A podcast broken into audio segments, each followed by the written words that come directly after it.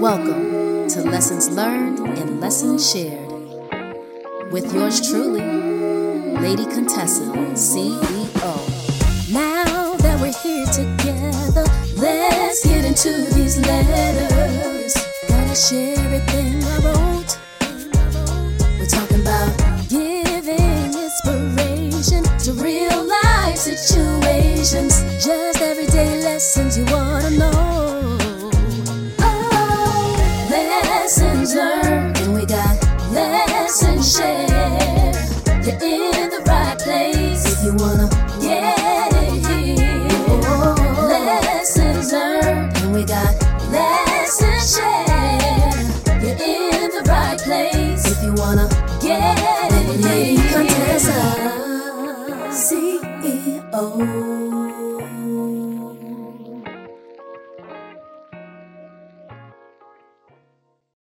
Howdy, y'all. Welcome to Lessons Learned and Lessons Shared with Lady Contessa CEO. I want to share something that many of us have probably experienced once upon a time in this journey called life. It involves lending money to whosoever you loaned it to. So let's get into the reading of the letter entitled Cash Only Payment, the way I gave it to you. Now, imagine for a moment that I lent you $1,000. Yup, a whole grand. But here's the catch. I handed it over to you in good old fashioned cash.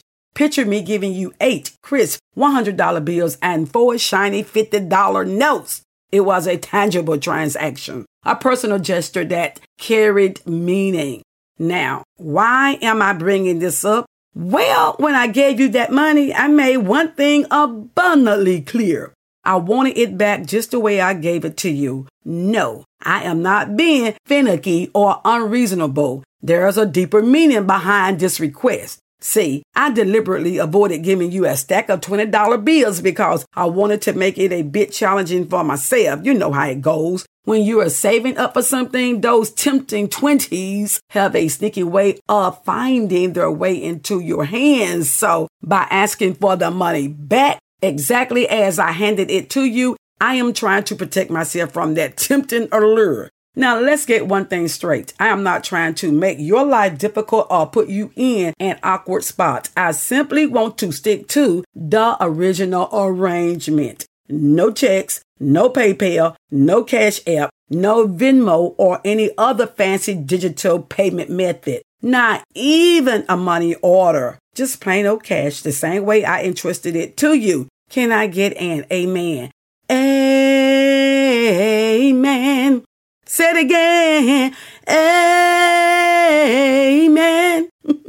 Anywho, I know it might sound a bit old fashioned, but bear with me. There's a certain satisfaction that comes from seeing those familiar faces on the bills, knowing that I've got them safely tucked away. It's my way of staying disciplined and focused on my goals without the constant temptation of that sneaky $20 bill. So, peeps, if any of you have ever found yourselves in a similar situation where you have lent someone some money and hope for it to be returned in the same form, I want you to know that you're not alone. We all have our quirks, our ways of staying on track, and this is just one of mine. Anyway, thanks a trip for lending me your ears and tuning in to Lessons Learned and Lessons Shared podcast with Lady Contessa CEO. I certainly do appreciate it to the moon and back. Be sure to subscribe if you feel inclined to do so, and I'll uh, come back to visit me when you can. Okie doke.